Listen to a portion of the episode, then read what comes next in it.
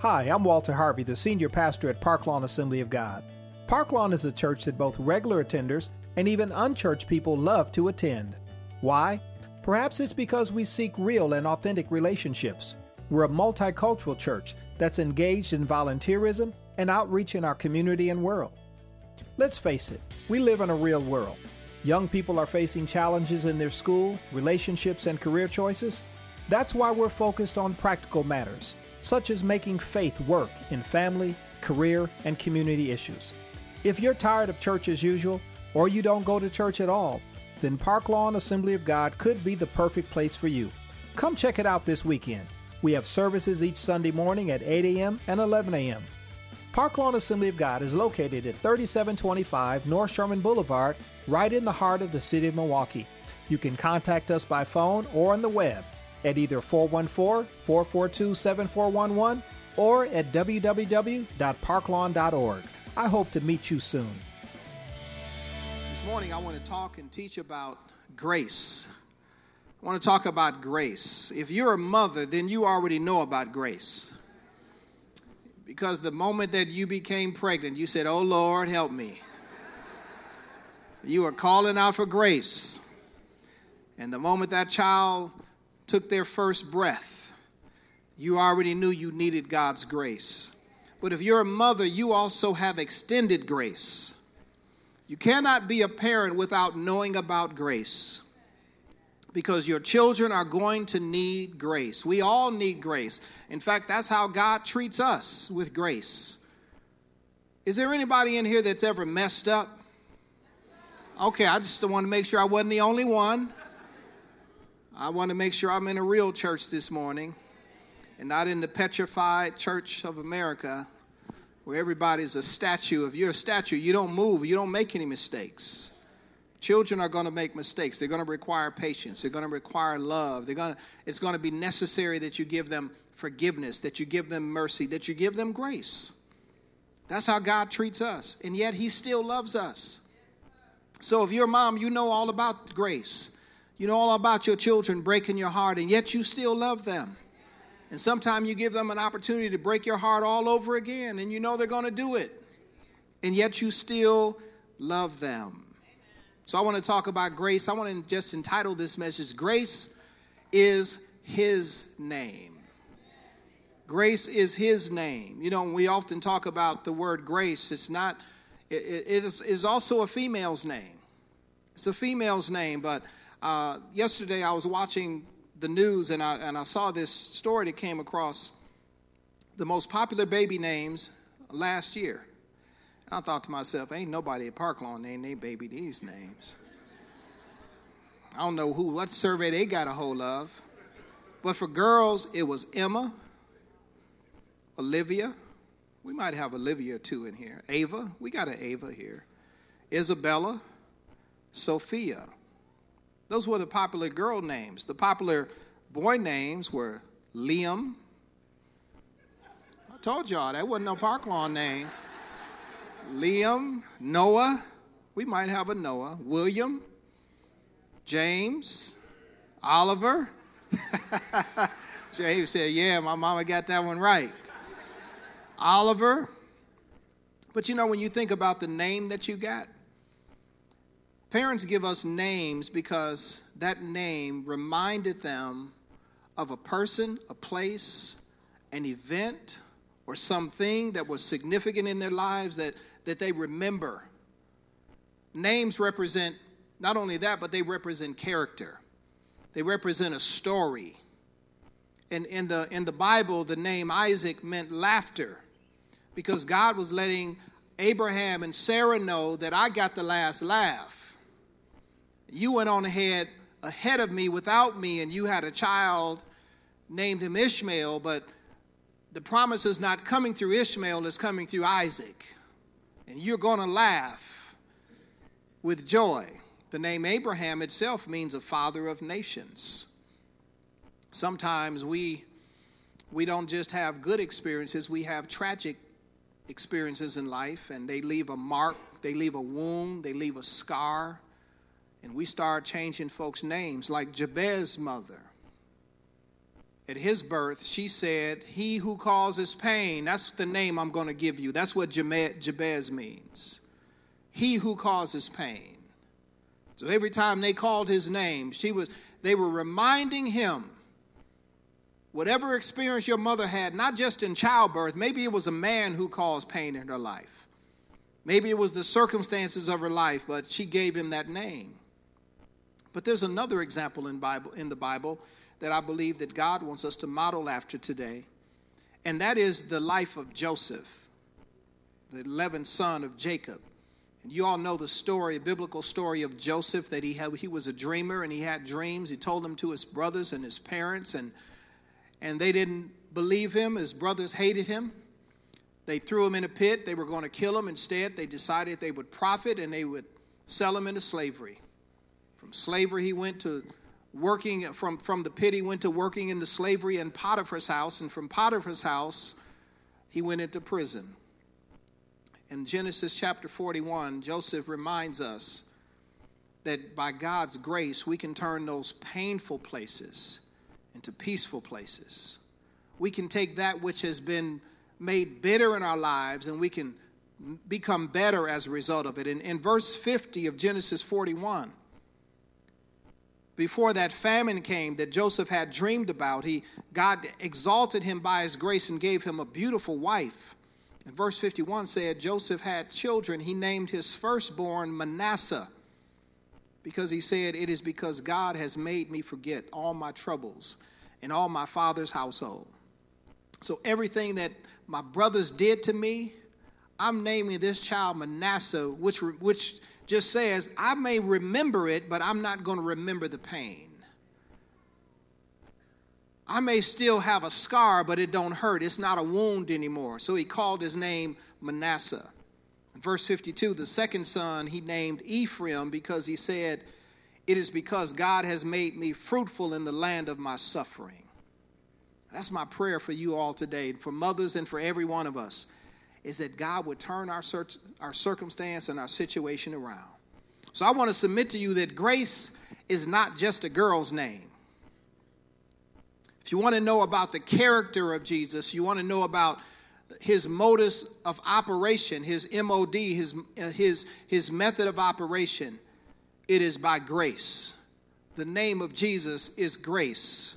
In fact, in the, in the Gospel of John, chapter 1, verse 16, it tells us in verse 16 that out of his fullness, talking about the fullness and the abundance of God, we have all received grace in place of grace. Another translation says that we have received grace upon grace. See, God is abounding in grace, He is full of grace. He wants to reveal Himself to us, so He revealed Himself to us through Jesus Christ. And out of that fullness, we have received grace in place of grace. For the law was given through Moses, grace and truth came through Jesus Christ. See, God said in verse 18, He says, No one ever saw God, but the only one, the only Son, who is Himself God, has made Him known to us. So grace left heaven and became flesh and revealed Himself to us. This morning, I want to make a case for grace. I want to make a case for grace, and, and I want to just go and, and preface this message to say that this is probably the most important message that I have preached in 2019. I believe that this message will become, should become a foundation for every one of our personal lives, not discounting any of the other messages, because they're, they're applicable to our lives as well. But I believe that God is providing a platform for us to go to a higher level personally and, and, and, and a platform and a position for this church to begin to operate out of in a new level of grace and understanding His grace. So let me present a case for grace. Grace is a big word, is a God word. It's not a word that, that we normally use and understand in our human vernacular. Our natural minds cannot comprehend God's grace we have some misconceptions about the word grace. We believe, and rightly so, that grace is necessary for salvation. Ephesians chapter 2 tells us that it's by grace through faith that we are saved, not by works, lest anyone should boast. But we stop right there and we box up our salvation and we box up grace, and then we go on living by good works. We stop at grace and think that grace saved me, but that's all that grace is good for. That's a misconception.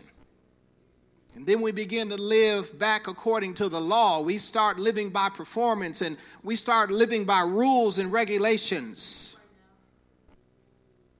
And these simply lead to more legalistic bondage and they take us farther and farther away from the grace of God. Another misconception is that we think that grace is a thing. Grace is not a thing, grace is a person. It's not a theological concept, it's Jesus. Grace and truth came through Jesus Christ. Here's another misconception. Some of us believe that grace is a license to sin. Well, I'm glad you're preaching on grace, Bishop. I'm glad you, because I got some stuff I want to do. It's Mother's Day weekend.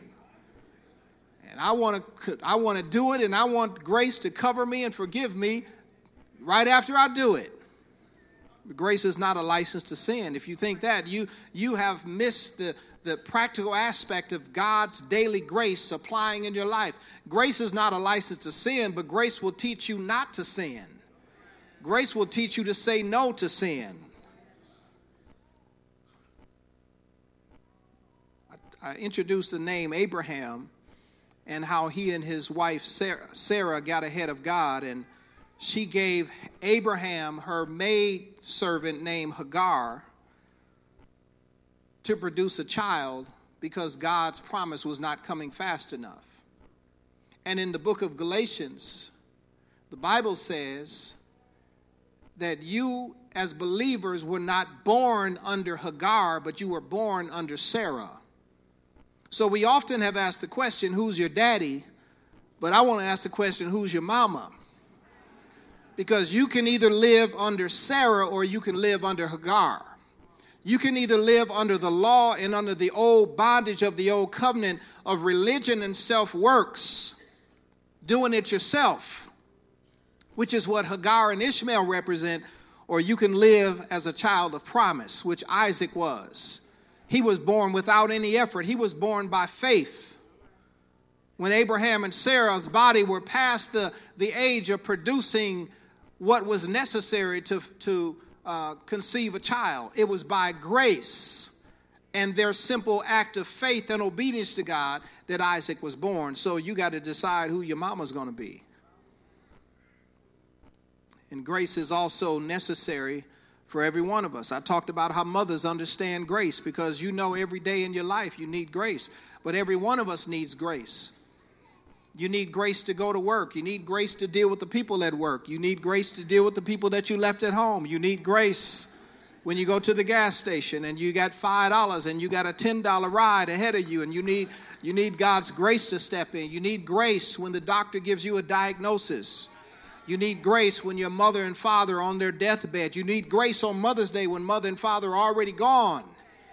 You need grace every day. And so God says, My grace is sufficient for you is sufficient for you. It's, it's good for you, not just for salvation, but for every day of your life. Because we live in human weakness. So he says, My strength is made perfect in weakness. Grace is big enough to help you with every situation. So as I build this case for grace, there are two stories, significant stories in the life of Jesus that illustrate the grace of God more than more than than any of the others. God wants us to experience His grace. But the first story that, that demonstrates the, the name Jesus and what grace is all about is the story of the woman that was caught in the act of adultery. I'm not going to turn there, but I'm going to give you the Walter Harvey version of that this morning. In John chapter 8, the religious leaders of Jesus' day, they wanted to trap Jesus and they wanted to get rid of him because people were responding to the love that he demonstrated. They were responding to grace on the scene, and crowds were all around him, and they were leaving the law. They were leaving a, a, leaving a religious relationship that was based on rules and regulation, and they were flocking to Jesus. And they said, We got to get rid of this fella. So let's trap him with our own law. Let's find this woman whom we know what she's going to be doing, where she's going to be doing, and who she's going to be doing with. She is a known fornicator. Fornicator, what's that mean? I remember when I first got saved, we couldn't even say that. We used to call it fornication, and you know, fornication is having sex before you are married. Whether it's sex with yourself or heterosexual sex or same sex. It's sex outside of marriage. It's, it's immoral sex.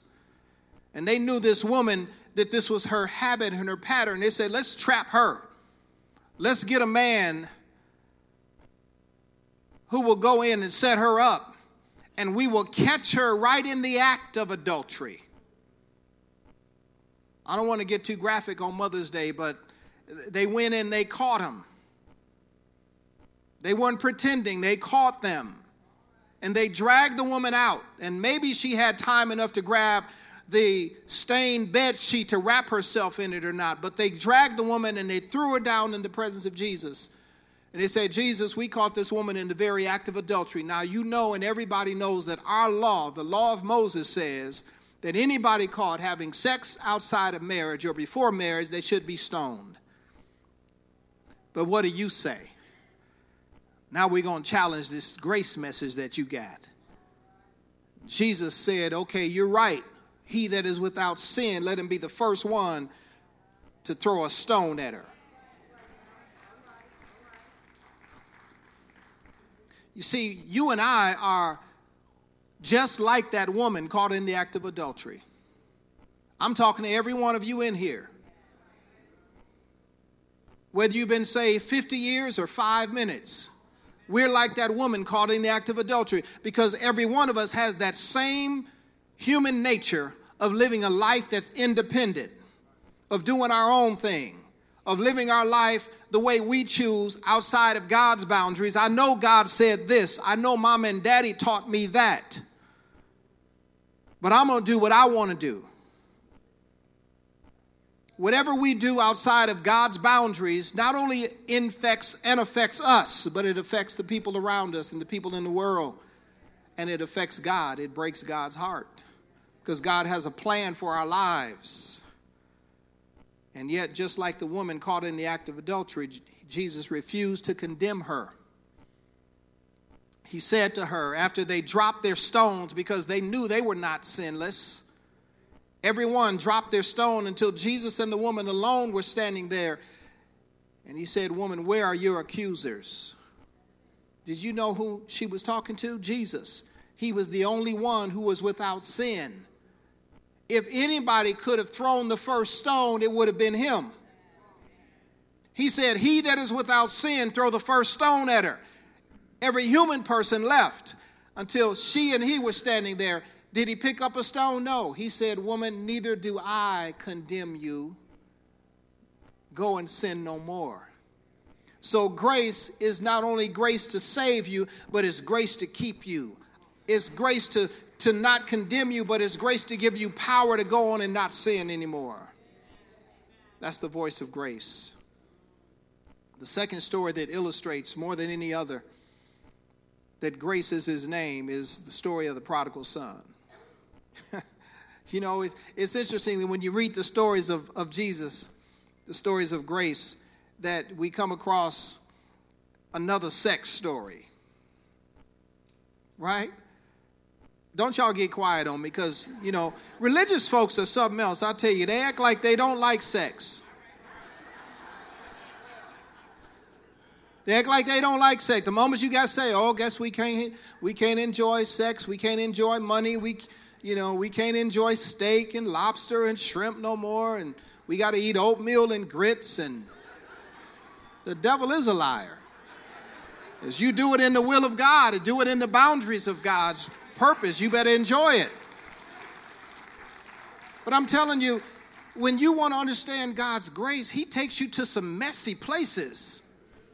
This woman caught in the act of adultery. I didn't give you the, the X rated version of it, but you can imagine what happened in John chapter 8. Now, in Luke chapter 15, there's another sex story of this, this prodigal son who, again, like the woman and like you and I, has decided to live a life of independence, a life of rule breaking, a life of disrespecting authority, a life of saying that I'm my own authority in my life. I decide what's right and what's wrong for me. I'm going to do what I want to do. And I don't care how you feel about it, whether you approve of it or disapprove of it.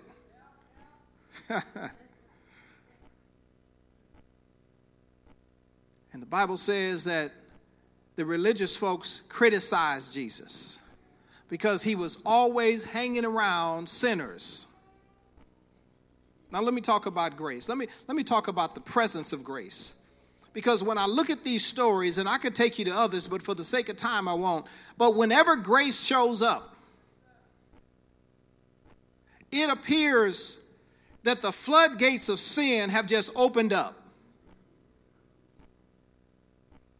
Whenever we start hearing messages of grace and people's hearts respond to that, it appears that every tax collector, every sinner, every prostitute, every drunkard, and these were the kind of people that came to hear the message of Jesus.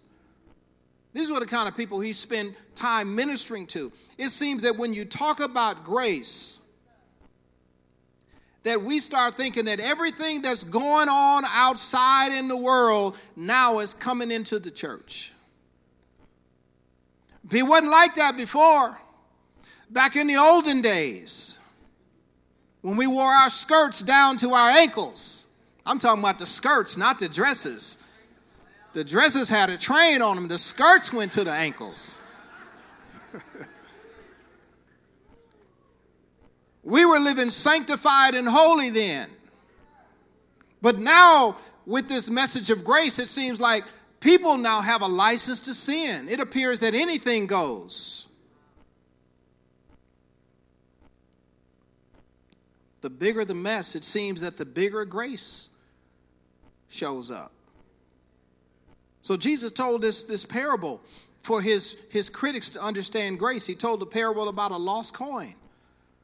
You know, something that is it's valuable to some, but it was valuable to the woman enough that she she swept the house and turned on every light until she found it. Then he told the parable about a lost sheep. How the shepherd he he valued that one sheep. Even though he had 99 others, he went after the one until he found it. And then he told the parable about the lost son. And he wanted, wanted us to know that, that God gives grace not just for good people. Grace is not just for the for the saved, sanctified, good, clean folks. In fact, you need less grace.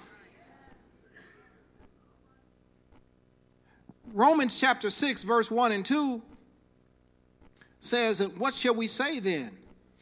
Shall we go on sinning so that grace may increase or grace may abound? Because it seems like, Bishop, you preach this message, man, sin is just going to increase, it's going to abound. Everybody that we don't want in the church going to come to church. Who said that we don't want them to come to church? You said that. God didn't say that. Everybody we don't want to see in heaven going to be in heaven. Well, it ain't yours anyway. It's his. The more sin abounds, the more grace abounds. That says to me the bigger the mess, the bigger the grace the bigger mess your life is, the bigger God's grace can manifest.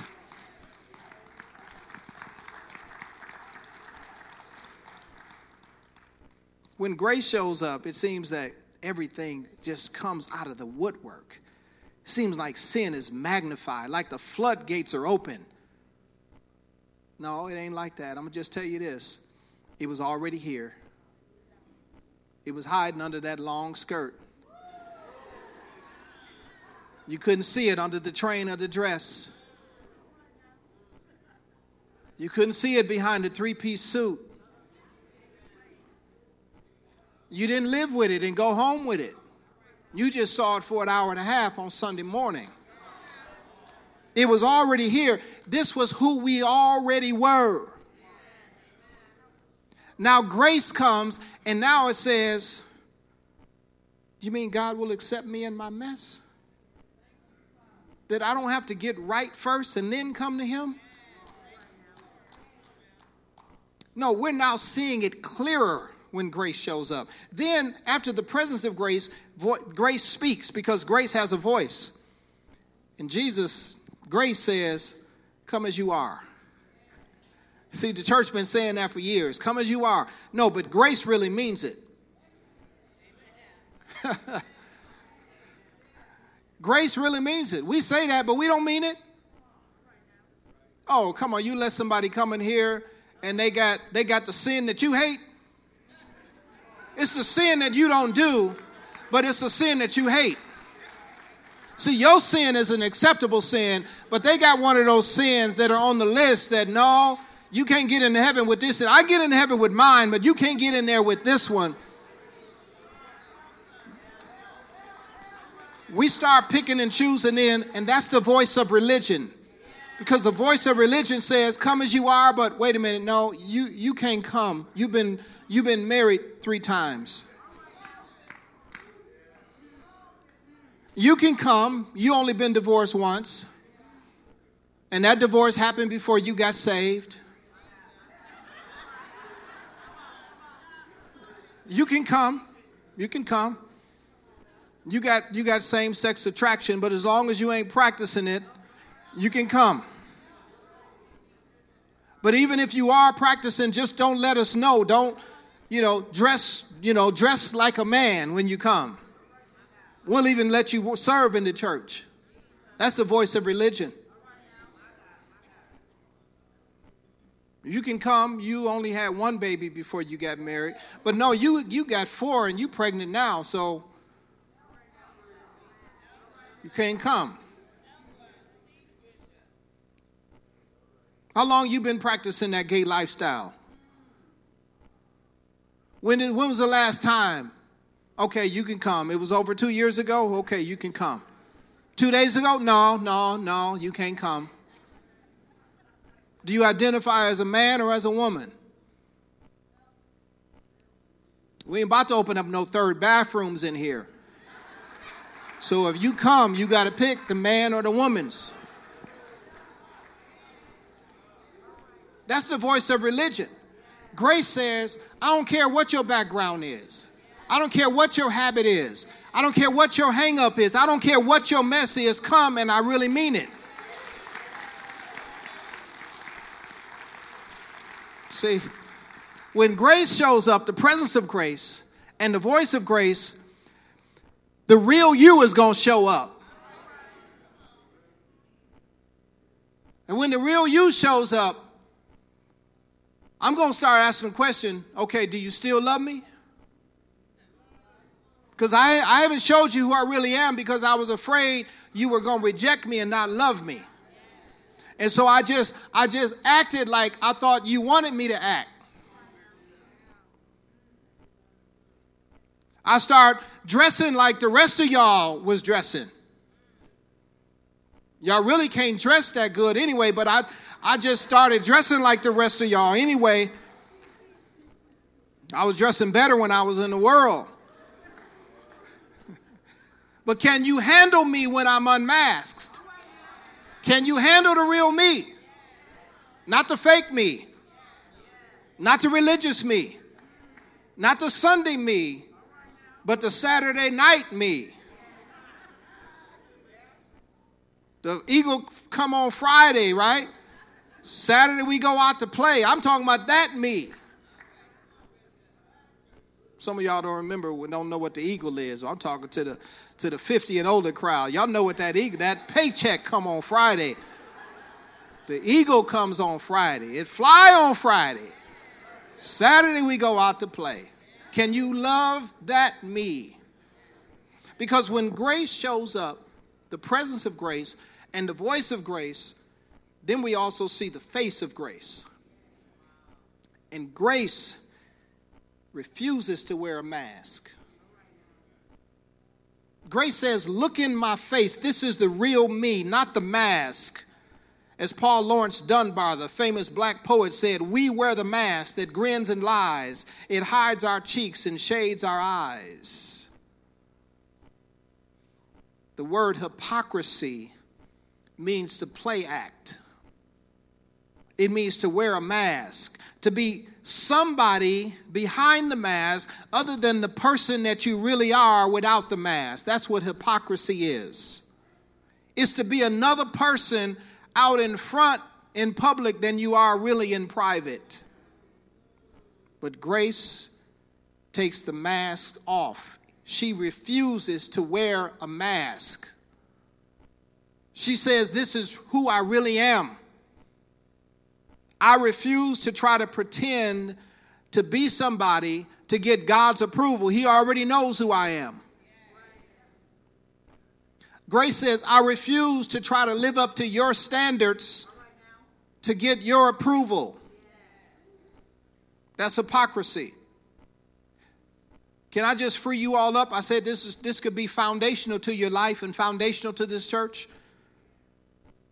And I already know that once I say this, people are gonna say, "Oh, they go to church. Everybody going they gonna they gonna start doing that whatever they want to do." No, it's, it's already happening. But this is the word: stop pretending to be good.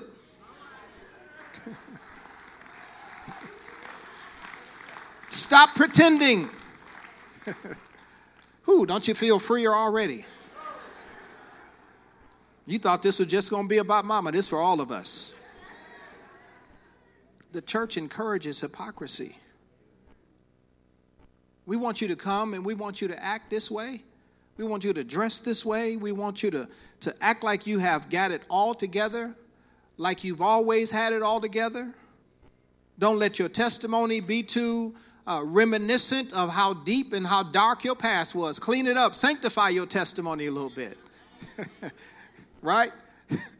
we might even give you the mic. We say we will accept certain standards of spirituality. We will accept this level of human weakness. But if your level of human weakness is, no, my, my meter don't go that high. No, you got to find another church. We ain't that kind of church. Grace refuses to wear the mask. And so grace says, confess your sins. James 5 16, confess your sins, your faults one to another. Ain't nobody confessing weakness in here. How you doing? I'm blessed and highly favored. blessed by the best, too blessed to be stressed. No.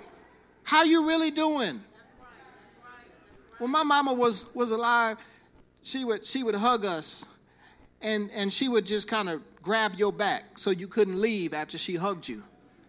Cuz she want to look in your eyes and see how you really doing because she knew me from back in the day when you can look at a person's eyes. Y'all know what I'm talking about. You can, the eyes are the window to the soul. She would hold you so you couldn't like, I'm good, mama, and then leave. No, she would hold you, and you'd be like, oh man, she got me now. She and then she'd also feel to see if you had a t-shirt on. Because if it was 50 degrees or colder, you better have a t-shirt on. I wear t-shirts almost every day. It could be 90 degrees. I got a t-shirt on, y'all, because I'm thinking about mama. She gonna grab my back, look in my eyes, and rub me to see if she can see, feel the seam of the t-shirt. Mama was real.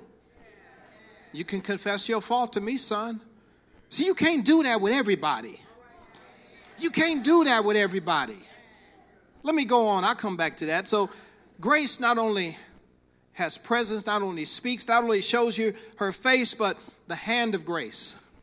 Grace has a hand. And when grace shows up, grace takes the control out of your hands. See, you thought you were the key to getting saved. You thought it was in your hands whether or not you would be saved. Mm-mm. It's always have been in God's hands it's never really been in your hands. You thought you were the key to getting healed. You thought you were the key to getting the baptism in the Holy Spirit. You thought you were the key to being kept. You thought you were the key to being delivered. You thought it was in your hands. It's never been in your hands. It's by grace through faith. Your part is simply faith. It's just, okay, I guess I'll do that. In Matthew chapter 9, verse 9 through 13, another story of Jesus and an illustration of grace. I'm telling you, it's messy. Messy folks. Messy folks. Matthew sitting at the tax collector's booth. You know what a tax collector was? It was a Jewish person who had sold their soul to the Roman government. That I'm gonna work for the I'm gonna work for the enemy. I'm gonna make money off of my own people. Working for the enemy. The enemy already stepping on your neck, robbing you, and I'm gonna join the enemy. I'm gonna rob you too. Tax collector. Come to Matthew's tax collecting booth. First of all, most of us would never have even gone down that street. We know where Matthew worked. We ain't going down there. That's where the enemy lives. That's where the enemy works. He goes to the tax collecting booth. He goes to his job. Says, "Follow me." Matthew got up when he heard the voice of grace. Say, "Really, me? You want me? You want me to come as I am? You don't want me to get right first? You don't want me to stop doing this first? Just come and follow you now? He got up and followed him. And while Jesus was having dinner at Matthew's house, not only at his job, now he's at his house, many other tax collectors and sinners came and ate with him and his disciples. And when the Pharisees, his those religious folks that misconstrue grace, they saw this, they asked his disciples, Why does your teacher eat with tax collectors and sinners? And on hearing this, Jesus said, It's not the healthy who need a doctor, but it's the sick. Go and learn what this means. I desire mercy, not sacrifice, for I have not come to call the righteous, but sinners. Heal people don't need a doctor. Heal people have already experienced grace. Save people have already experienced grace. But grace shows up not just for good folks, but for everybody. We all need grace, but we act like we're not sick.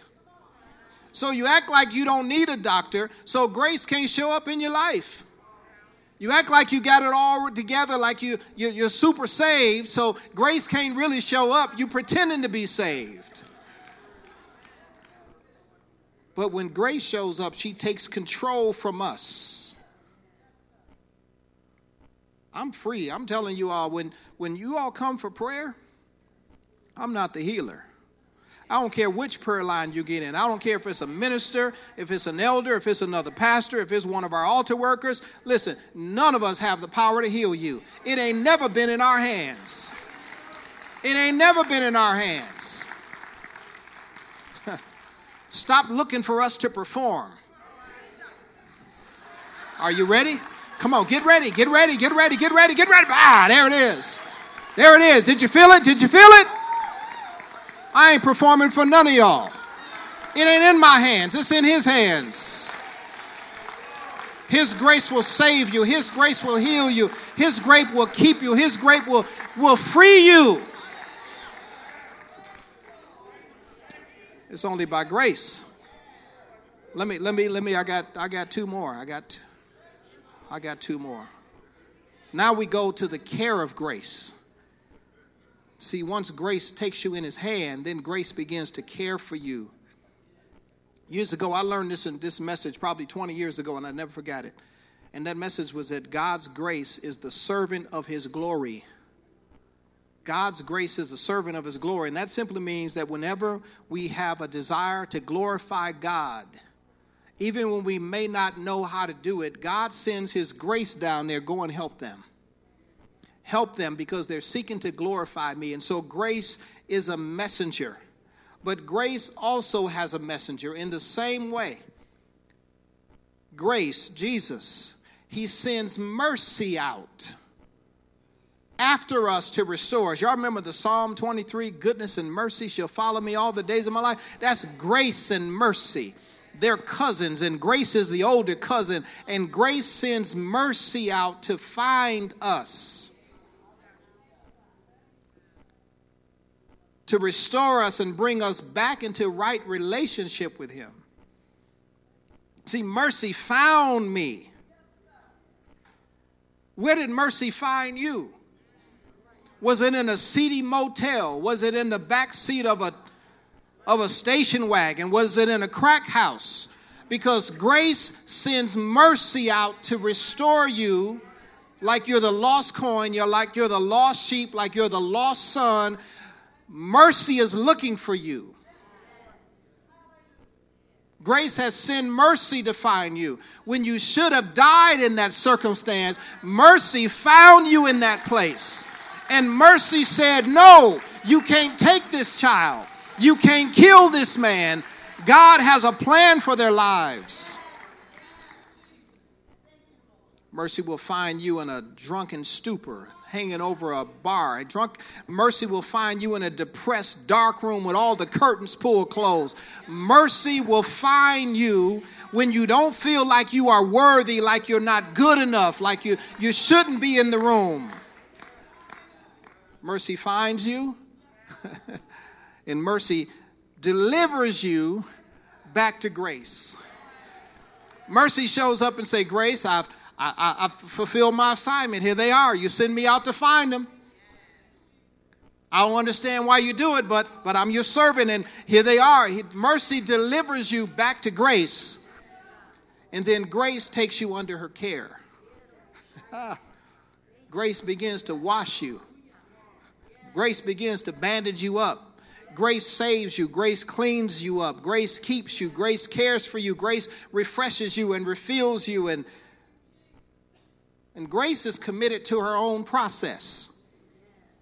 Grace is not committed to your process because we got, we got this instant save, uh, save, sanctified, glorified process. The moment you get saved, we expect you to be totally right. In fact, we want you to be right before you get saved. But grace is committed to her own process. And that process is sending mercy out to find you in your mess, bringing you back into her care, saving you. Ephesians 2 and 8. By grace we're saved through faith. And now that you're saved, grace is now committed to the process of sanctification. Ah, see, I grew up in the sanctified church. Sanctified. Y'all, y'all know what I'm talking about. The sanctified. To see, in the sanctified church, there was a group of folks that we called the saints. And I wasn't old enough to be with the saints. I thought you, you know, you had to be on a walker and you had to, you know, you couldn't wear stilettos and heels. You, you know, you had to have straps on your shoes and you had to have a, a heel all the way across your shoe and I thought that's what the saints were. They showed up at every prayer meeting. They was the one that got to testify, even though we heard that testimony last week and the week before that. Those were the saints. They were a protected elite force of believers. Right? If you needed prayer, you called on the saints. I was one of the ain'ts. I didn't, I'm just glad to be a member of the church. I knew I had some work to do to get into that class. But I want to submit this to you that when you are saved, God sends grace to commit you to the process of sanctification. Sanctification means that you are now holy. You have been made holy, you are being made holy, and you will be made holy. That's what sanctification is it is a process, it is a daily work of grace. It is a daily process of being made holy. But yet, when God looks at you, He sees you as holy. He chooses not to see your sin. Why? Because you have been saved. You've been covered by grace. You have been saved by grace through faith. You are not no longer, uh, just because you have stepped out of the will of God, you are no longer not saved. You are still covered by that grace lest Christ have to come and die again. And now grace then puts you in that process of sanctification.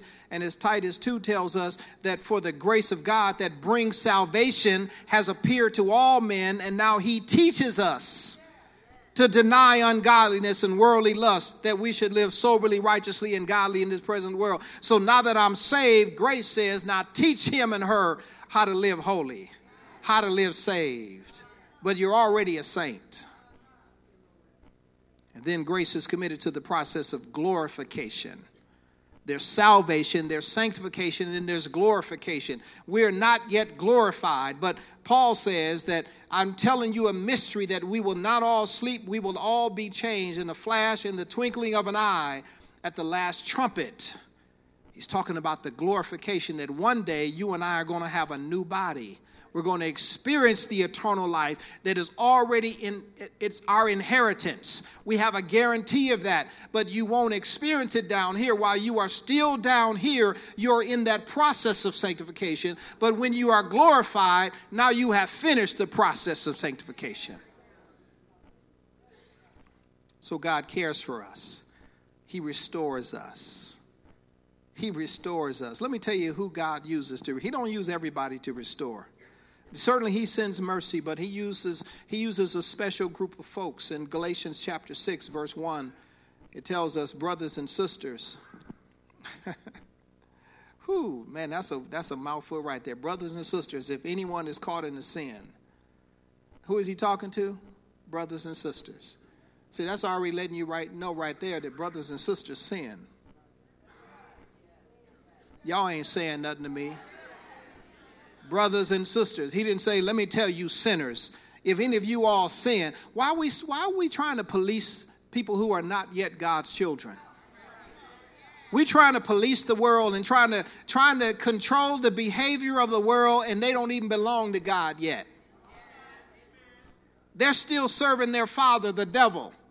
And we, we mad because they're not acting like God's children. He says, brothers and sisters, if someone is caught in a sin, you who are spiritual or you who live by the Spirit should restore that person gently. But watch yourselves, or you also may be tempted. Huh. If you think you're something when you're not, you deceive yourself. Listen, you can be tempted too. Stop judging people because they sin differently than you. Hello, is this mic still working? Just want to check. Y'all getting quiet on me in here. God restores us, grace restores us, but everybody can't be a restorer. You got to be spiritual. You got to be led by the Spirit, filled with the Spirit. You got to live by the Spirit. Then you are qualified to restore that person. I laugh when I think about the people whom Jesus used. Even in the Old Testament, God used Moses, a murderer, a stutterer. Moses was a, the meekest man that ever lived, but I'm telling you, if you ever got on Moses' bad side, he had a temper. He used Aaron, who was an idol maker. He used Miriam, who was a bigot. Jesus' 12 disciples included Peter, who would cuss you out and cut your ear off. Thomas, who was a doubter. Judas, who was a thief and a betrayer. James and John were called the sons of thunder. In my mind, I'm thinking sons of thunder, that sounds like a gang name. Before there was Bloods and Crips, there was the sons of thunder, right? I mean, they sound like they would just take you in the back alley and just, you know, work you over. The sons of thunder. Simon was a zealot, he was an anti Roman government terrorist. Abraham lied. Paul consented to the murder of Christians. Joseph boasted about his dreams. Jacob deceived. Hagar was a prostitute. Ruth was an idolater, and her nation offered their babies as living sacrifices to their false God. Solomon had a sex addiction. David was an adulterer and a murderer and a bad father. And Jesus hung with notorious sinners. His name is grace. And when Peter denied him three times and said, Lord, when you go to the cross, all of these might betray you and run, but I will never leave you. And that very night, before the rooster crowed, Peter denied him three times. And in John chapter 1, Jesus shows us how to restore somebody. He goes to the shore where Peter and the fishermen are, the disciples are out there fishing, and he's already prepared some fish for them. Even though they caught their own fish, see, he's not, he don't depend on your works. He got his own fish waiting for you. That's grace. They caught 153 fish. Peter dragged the net onto the shore. When he got to the shore, Jesus already had some fish roasting. That's good that you got those, man, but I got some right here fish fry right here. Breakfast going on right here. Fed the disciples, nobody said anything. And finally, he asked Peter, he said, Peter, do you really love me more than these? Do you really agape, agape, unconditionally love me, the God kind of love more than these? Peter said, Lord, you know I phileo you, friendship love. Jesus says, Feed my sheep, care for my lambs, the way that I care for them. He asked him again a second time, Peter, do you really agape me more than these? Peter said, Lord, you know I phileo you. He said, Take care of my lambs. Show them grace the way that I show, I'm showing you right now. And finally, the third time, Jesus said, Peter, do you really phileo, friendship, love me? And it grieved Peter because Jesus had went from agape two times to phileo. And Peter said, Lord, I don't even know. You know all things. Now Peter was at the place of grace. I don't even know. Lord, I can't, but you can. Lord, I don't I don't know, but you do. God, I I'm just at the end of myself. That's where God wants to bring us. That's how you restore somebody. And then grace extends its arms to you because grace has arms. And when Jesus told the parable of grace about the prodigal son and how he went out and he lived his life independently and disrespectfully to his father and, and, and all types of sexual perversion and all types of, of wild living, the Bible says in Luke chapter 15 that he got up he went to his father.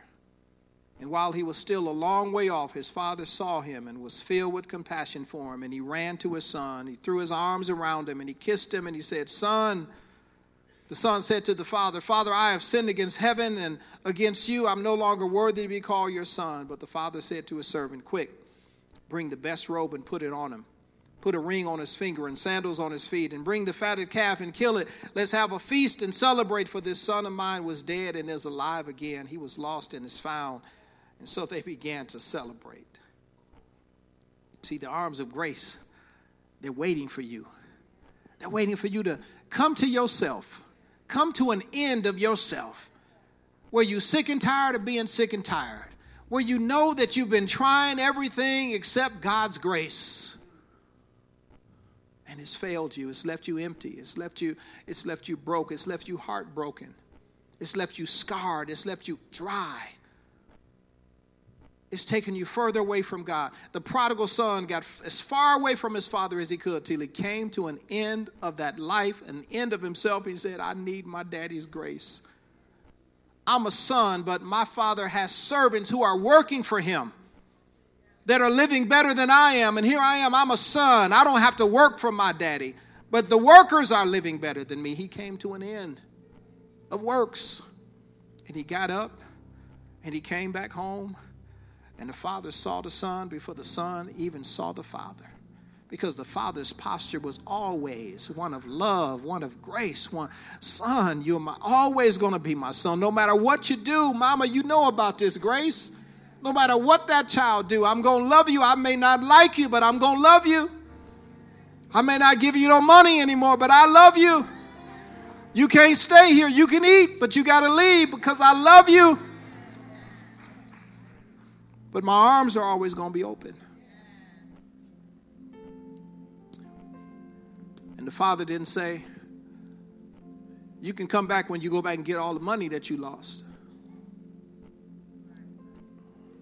You can come back when you when you clean yourself up. Going out there and wash up, use the water hose. No, he gave him the best robe, the best ring, the best shoes, and the best food that he had ever tasted. That's the arms of grace. Because grace doesn't keep a record of what you and I have done. Grace does not tally up your sins. Grace chooses not to, for, to, to remember what you have done. As far as the east is from the west, so far has He removed our transgressions from, from us. He could remember, but He chooses not to. That's grace. That's grace. I don't deserve it, but I'm so glad that He gave me His grace. And His grace never runs out, His grace never fails. His grace is abounding, and out of His own fullness, we have received grace in place of grace. We previously had the grace of the law, but now He's replaced that with the grace of truth and mercy that cares for us. And He's seeking you this morning. He's, he's sending mercy out throughout every place in this room. And He wants to find you. He wants to find you behind your mask. He wants to find you behind your Mother's Day outfit. He wants to find you behind the person that you're pretending to be. He knows you exactly for who you are. And His arms are open. Parklawn Assembly of God exists to share the light, life, and love of Jesus Christ. As a part of this mission, join us for special services, workshops, and encounters. Parklawn Assembly of God is located at 3725 North Sherman Boulevard, right in the heart of the city of Milwaukee. You can contact us by phone or on the web at either 414 442 7411 or at www.parklawn.org. I hope to meet you soon.